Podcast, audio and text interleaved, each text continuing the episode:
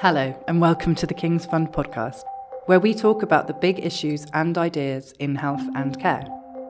I'm Helen McKenna. I'm a senior fellow in policy and communications here at the King's Fund.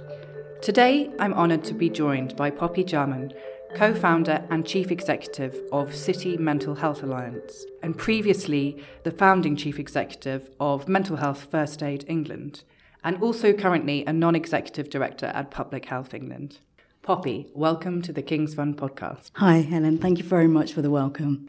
So, in a minute, we're going to get on to questions around your leadership style and also your work on mental health in the workplace. But first, to kick off, you may have seen in the news recently that the Wellcome Trust has decided to trial having a four day working week.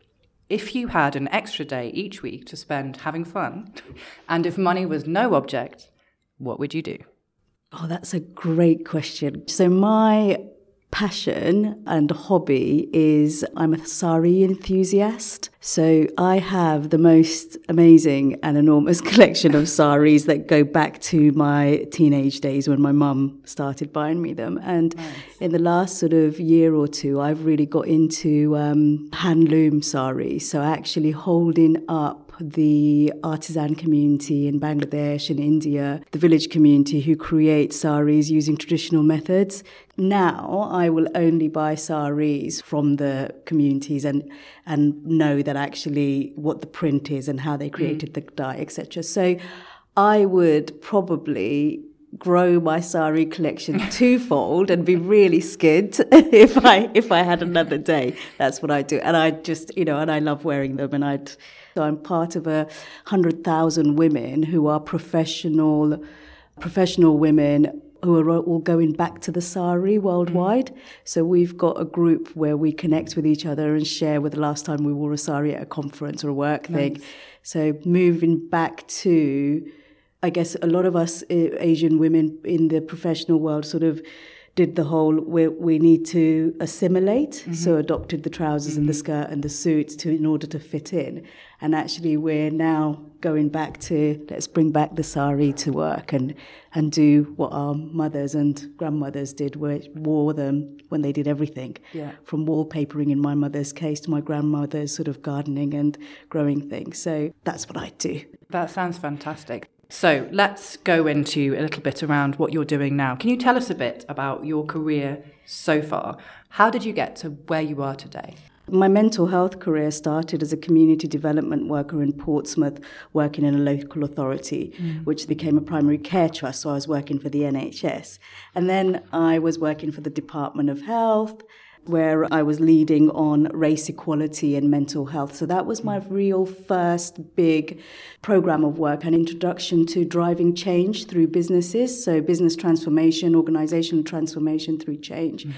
Then I had the enormous privilege of taking mental health first aid, which we founded and created within an organization called the National Institute for Mental Health in England, which was sat within the Department of Health. And I had the opportunity to take that out of DH and set it up as a social enterprise. So then I have a 10 year experience of the third sector mm. and being a social entrepreneur and actually working out how we navigate that world and bridge being a very social purpose driven company. Mm.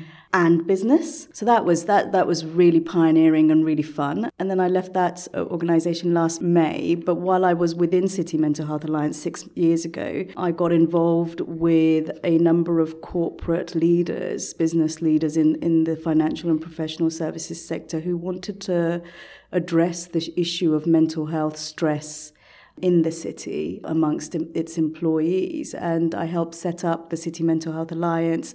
And now I lead that organization. So I feel like I've had the enormous privilege of working in the statutory sector, the third sector, mm. and now with a lot of sort of corporate organizations and, and globally increasingly as well over the last few years. So the range has been good. Yeah, massive range, it Yeah. feels like. And I, I guess it means you can bring so much knowledge and expertise from those sectors in to bear on the new ones that you join. Yeah, I think one of the yeah, I think definitely. So when I was working at DH, I used to say to people, you know, one of the benefits of being a community development worker was that I always held the community and the individual at, at heart. And then sort of in the in, in mental health first aid, people that bought the mental health first aid courses and run them as programs, it, there's 350,000 people mental health first aiders in England. Yeah. And it's the leading mental health training organisation in England. It's a real success story, but the success comes from the fact that the people that got behind mental health first aid and bought the services, there's statutory sector, voluntary sector, um, you know, mind. Something like 60% of local minds deliver mental health first aid. That's amazing. So it's a great partnership, but it's also a good working together. Then you've got businesses like EY, PwC, Deloitte, Yeah. the big four rolling out mental health first aid. So I think the benefit of having sort of worked in different sectors for me, but with a single purpose, mental health, is meant that I I can look at things from different angles, and I love that. Yeah. And just in terms of the city, now you're working with City Mental Health Alliance. Do you feel, having worked across different sectors, that the city has a particular, has come from a place where it has a particular problem in terms of employees being able to talk about mental health? Or do you think this problem is actually much more widespread across all sectors and people generally struggle? Yeah, I think the, the problem is global problem. Every 40 seconds somebody dies by suicide somewhere in the world. In the next 20 years, mental ill ill health or mental health issues is going to be the biggest cause of disability worldwide. So we've got an issue around mental health uh, and mental illness that's a global agenda. And then it presents itself in every part of society, whether it's me as a parent, whether it's me as a colleague, whether it's me as just part member of my community. If I look at the world through the mental health lens, there's a lot of work to do. Yeah. And I think with the City Mental Health Alliance, I mean, it's a fantastic organization driving change and leading change in the workplace. And the purpose came from we have got a lot of stress in the city. We have got people that have died by suicide. Mm-hmm. And we want to address this, but we don't know how to address it. And in the beginning, in the early days, when we started six years ago, there was literally nobody that, that was an employee of the city that was willing to come forward and tell their story. How important do you think it is for senior leaders who've had personal experience of, of their own mental health issues to share their stories with staff? I think it's really important to lead by example.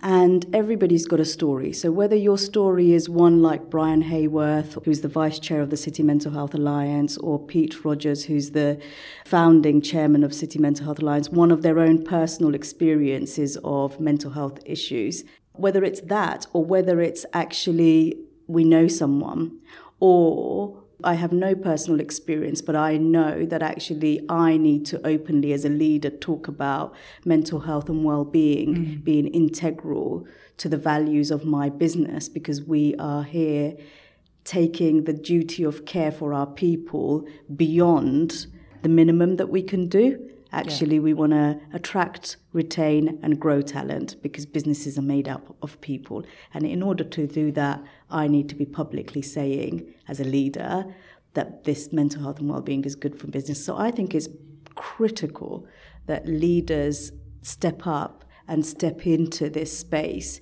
and tell the story of mental health being a positive thing for the business hmm. and and also being educated enough to understand that we all have mental health Yeah. just like we all have physical health mental illness is something that we may or may not get and Yeah. we can do things to prevent it support people that are going through it and help people recover We But it's a part of everyday life and Yeah. it shouldn't be ignored just the same as other bits of life. Yeah. yeah absolutely So you've talked about your career so far, and it sounds like you started in mental health. Can you tell me why mental health? Yeah. Do you know it, it, was it was a bit of an accident. I didn't I didn't ever sort of leave school and think I'm going to um, work in mental health, but I I was always curious as to emotions, emotional reactions, how people behave, mood, and and I think that stems very much back to my own childhood. So. I would say that members of my family, close members of my family, have had me, you know, significant mental health issues, and actually from an early age, I there was there was there was long periods of time where I was sort of have had caring responsibilities as a result of yeah. mental health issues in the in the family, and then I myself in my early twenties was depressed um, was depressed was diagnosed with depression and anxiety, and it came in the form of postnatal depression. But actually, looking back, it probably started much earlier, and it would have been a direct result of adverse childhood events, which we know yeah. is is synonymous with mental health. You know, is a good predictor mm. for mental health issues. So.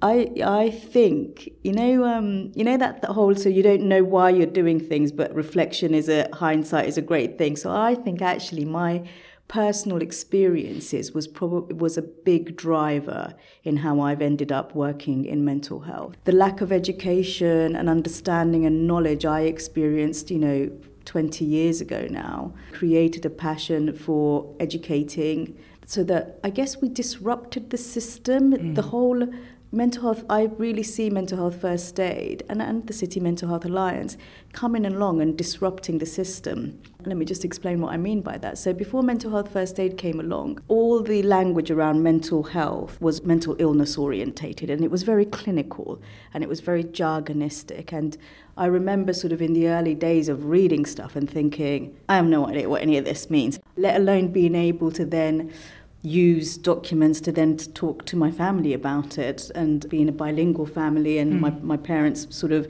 would particularly my mum would have needed it explaining in, in Bengali. You know so it was just it was difficult. So I think those things those experiences changed to a driver for creating change. So when mental health first aid came along and started to educate anybody and everybody in mental health people were like is this safe and interestingly, it was the clinicians actually that were quite protective of this space because obviously, you know, here's a organization claiming that we're going to teach just the average person to have a mental health conversation yeah. and signpost. I mean, is that dangerous? Where's the clinical evidence for it? Mm. But the counterfactual is no conversation. yeah, yeah. And, you know, at times I doubted. You know, at times it did make me go, God, you know, am I do, are we doing the right thing? Is mm. it safe? Are we going to trigger people? But my instincts were everybody should be able to have a conversation about mental health, right? Everybody should be able to do that. And that's all we're doing. Yeah. And here we are, Mental Health First Aid being a leading organisation in the country. And in fact, there was a parliamentary debate on first aid for mental health becoming mandatory alongside first aid for physical health, which I, you know, I'm chuffed to bits with because that piece of work started a number of years ago. Mm. And you know, it, it was a real proud moment to, to, to see Simon Blake, the CEO of Mental Health First Aid, on TV talking about it. It was like, wow, look at where, how far we've come. So we've disrupted the system and we've actually yeah. changed how. And potentially made it status quo. Disrupted yeah. the system yeah. to make it part of the system, which is which is amazing. Amazing. Amazing, yeah, absolutely. Yeah. So people talk a lot about this concept of parity of esteem between mental and physical health. Where do you think we are on the journey towards achieving that? Are we close? So, first of all, I've got to say parity of esteem. So, I look at mental health now as a global issue. Mm. And parity of esteem, that term doesn't really mean anything outside of the UK. And it goes back to 2011 when the previous government released the mental health report, No Health Without Mental Health. That's where it was first cited. So I think, you know, as I said to you earlier, you know, it, language is really important. Yeah. So we need to be making sure that we're using language like equality for mental health. Let's just really talk about what it is as opposed to these terms. So that's my little rant about parity of esteem. I'll park that now. So, so on progress towards equality yeah, so for mental health. progress towards equality for mental health. Um, so let me just put myself like so I'm you know I've I've already shared that I've had my own experience of mental health mm. issues, but my my youngest daughter who's 18 has also um, in the last year got a diagnosis of anxiety. So, if I put myself in the lived experience hat mm-hmm. and look at it through the lens of somebody that's experienced mental health issues and also the mother of somebody that's, that's got um, a diagnosis of anxiety, what do I worry about? So, I worry when she approaches the working world, will her opportunities be equal to her peers? What will workplaces look like for her? And will her workplace be a place which adds to her stresses or would it be a place that actually creates a environment where she will be able to flourish? Yeah. You've worked for many years now around the role of employers in mental health. What's your view on the role of employers in health more broadly and what they should be doing in order to keep us well? Is that should that be a a big part of what an employer uh, does. Yeah, absolutely. We spend a lot of time at work. Mm. And I think if you look at what the younger generation wants, long gone is that kind of I go to work, I leave my life at the door, I, uh, I, I earn income, I provide for my family. The nine to five. Yeah, the nine yeah. to five, and and also, and then I go on holiday a couple of times a week, and that's the year, and that's a family holiday. That's the family time. Actually, we want a more integrated life. You know, we're calling for men to be more part of the family life. Yeah. Men want to do that, so we're we're seeing a societal shift, and workplaces need to accommodate that. And I think they are. I think they're beginning to create that change. But I think we've still got long working hours culture in some sectors. We're still not seeing the fact that productivity, working longer and harder, isn't equal to being productive. Mm. Actually, it's quite the reverse. If you if you if you look after people and nurture people. Mm. They'll give their best while they're at work, and, and we want people to bring their best thinking to work. So I think business, successful businesses are going to have to be agile, family friendly, caring, responsibility friendly. And so going back to your your where we started leadership, if the leader goes home at six o'clock, then it almost kind of gives everybody in that culture mm. to go home. So so I think workplaces have to adapt and yeah. evolve because otherwise they're not going to have the talent that they need. And we don't need to be in an office to do most jobs um, in, in the yeah. Western world anymore. So you touched on leadership just then, and that is something I really want to talk to you about because obviously you've achieved huge amounts in your career. How would you describe your leadership style and what has shaped it? I never set out to be a leader, is the first thing that I would say, because on a subconscious level, when I looked around me as a young woman, people that look like me weren't in leadership positions. You know, short Bangladeshi women are a rare, rare find in the leadership circuits in, in the UK and in London. So I would say that my leadership style is very much around developing a network, supporting people to progress. So I think it's it's closely aligned to servant leadership. Okay. But I also take a lot of pride in leading by example. Mm. So living and breathing what I am talking about. But I enjoy setting and facilitating and creating the space for people to step in and and build. That's what I like to do. That sounds like a kind of facilitative, yeah. empowering leadership style. Mm. And how do you look after yourself as a leader? Because I know you're a senior leader, you're also a mother, and I'm sure you have other personal commitments. How do you fit all those in and keep yourself well? Yeah, so I wouldn't say that I'm a I'm the best example of keeping myself well over the over the years, and I think one of the things that I really recognize is that work has been an integral part of my recovery journey. Right. Work has given me purpose. It's given me financial health in order to be able to look after my family as yeah. the as the person that has always been the main income, the person that pays the mortgage and, and the bills for, for the majority of my career. So I think financial health is critical. But work has also given me my networks and where I draw my energy from. And particularly in the early days of mental health issues, I really turned to work for structure as well. So when you approach a job and a work with that level of dependency on it for your health and well-being. As I've got older, it's um, it's certainly I've had to really take a hard look at myself and go right, what else are you doing? Because you probably don't need work to be such a big part of your health and well-being. Mm. So what do I do? I um, do hot yoga once a week. I do weight bearing exercises a couple of times a week. I I actively seek time out to see my friends and it's very well known for me to post random postcards on the post to my mates just because I've thought about them. So connecting and staying connected yeah. to people.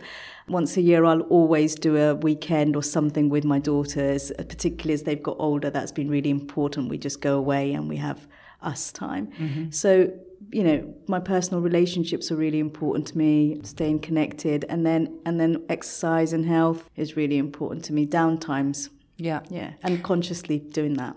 But it sounds like work is also a really important part of your yeah. identity. Yeah. yeah. Yeah, it is, and I do worry about like I, am I'm already worried about sort of retirement and what, what that's going to look like because actually it's purpose yes. more than work because my jobs yeah. I'm so lucky that I've chosen jobs or fallen into jobs that have got so much purpose. Well, and it's aligned with your values yeah. and you're driving those yeah. forward. So yeah. they're kind of, in some ways, inextricable. Yeah. But so it doesn't feel like work, if that makes sense. So Which is the best kind of job to have. Yeah, absolutely. I feel very lucky. So actually, I need to, that's probably why I'm be- building up the SARI network. That's what I'm going to do next. Yeah, yeah. okay. um, and tell me who or what has been the greatest influence on your career? I think I couldn't say that there was any one person. There have been a number of people. So for me, I've had a number of mentors over my career, and they've usually come in the form of bosses or chief executives of the organizations that I worked with. So when I was in Portsmouth and thinking about going for the race equality job in London and national, and it was going to be a regional job based in, I think it was Guildford at the time, the chief executive of the then Portsmouth NHS Portsmouth Primary Care Trust, Sheila Clark, had a chat with me and was mm. like, Well, of course you should do this.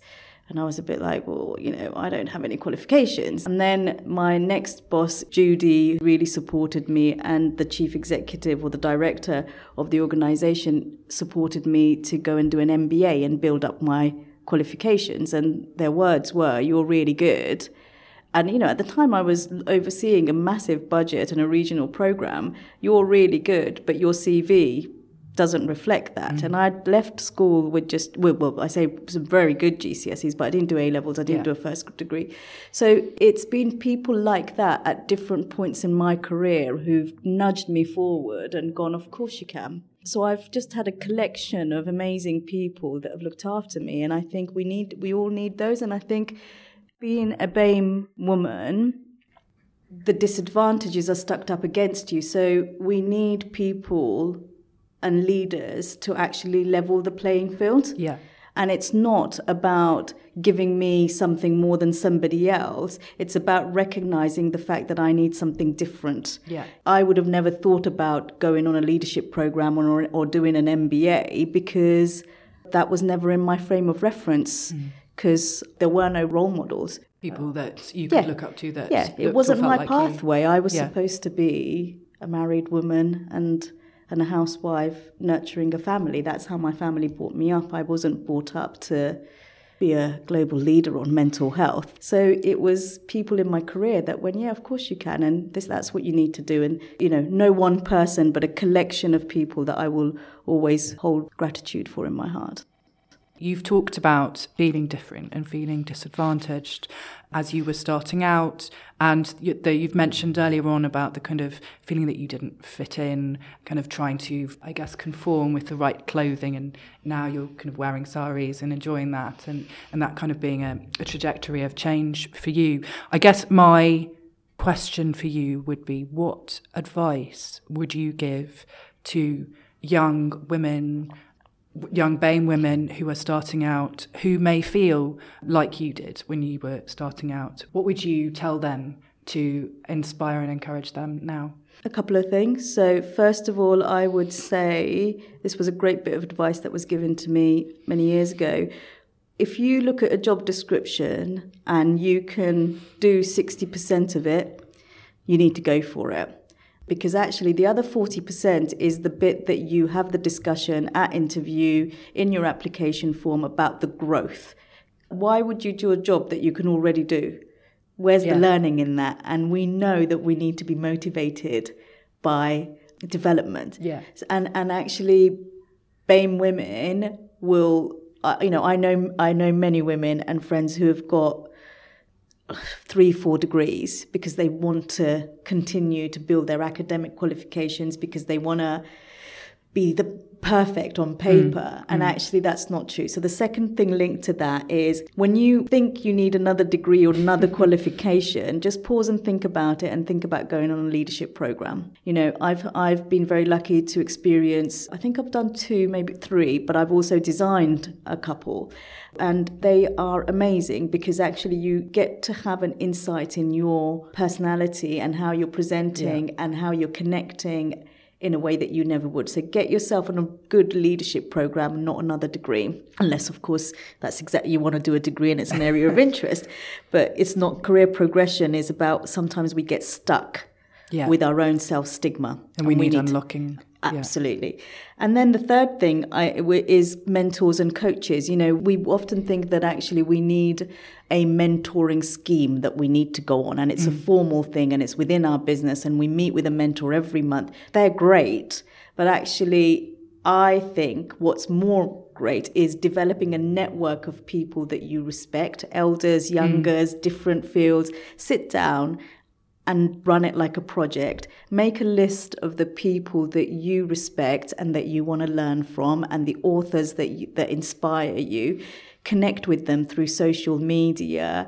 Invite people out for a cup of tea, seek their advice, and manage those relationships. Some of the people that I look up to, I might only see once a year but I manage those networks. And, and, and that sounds calculated, but it's not. It's because I really respect their work and I'm learning yeah. from them. Yeah. So mentoring can be a very informal but a very fruitful mm. way of getting you connected to the places and the spaces that you want to connect with and managing your networks is a is an art so get good at it so that sounds like invaluable advice, Poppy. And you touched on leadership courses. I think I'm duty bound to say that the King's Fund offers a whole range of leadership courses that are available on our website for more details. So please take a look. On that note, Poppy, with such fantastic advice to people starting out on their career, I'd like to thank you for joining us. Thank you very much for having me. It's been a lot of fun. Thank you. Well, that's it from us. You can find the show notes for this episode and all our previous episodes at www.kingsfund.org.uk forward slash KF podcast. Thanks for listening and thanks to our podcast team. I'm Helen McKenna, and thanks as always to our producers Ian Ford and Sarah Murphy. If you enjoyed this episode, please subscribe, rate, and review us. We'd really love to know what you think and what you'd like to hear more about, so please tell us by leaving a review on iTunes or get in touch either on Twitter at the King's Fund or my account at Helena Macarena. Hope you can join us next time.